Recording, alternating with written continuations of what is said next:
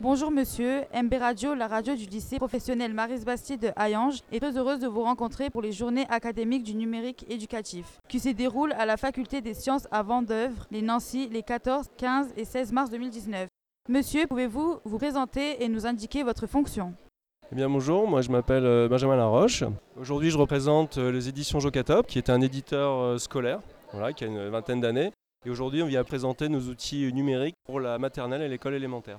Dans quel but êtes-vous venu ici Bien, l'idée c'est de rencontrer des intervenants du milieu éducatif, donc pour moi encore une fois comme je le répète, de l'école primaire, donc inspecteur euh, d'éducation nationale, conseiller euh, spécialiste bien sûr, euh, les représentants des- d'académies numériques ici pour Nancy, et puis euh, les acteurs du numérique pour l'école. Qu'attendez-vous de cette journée?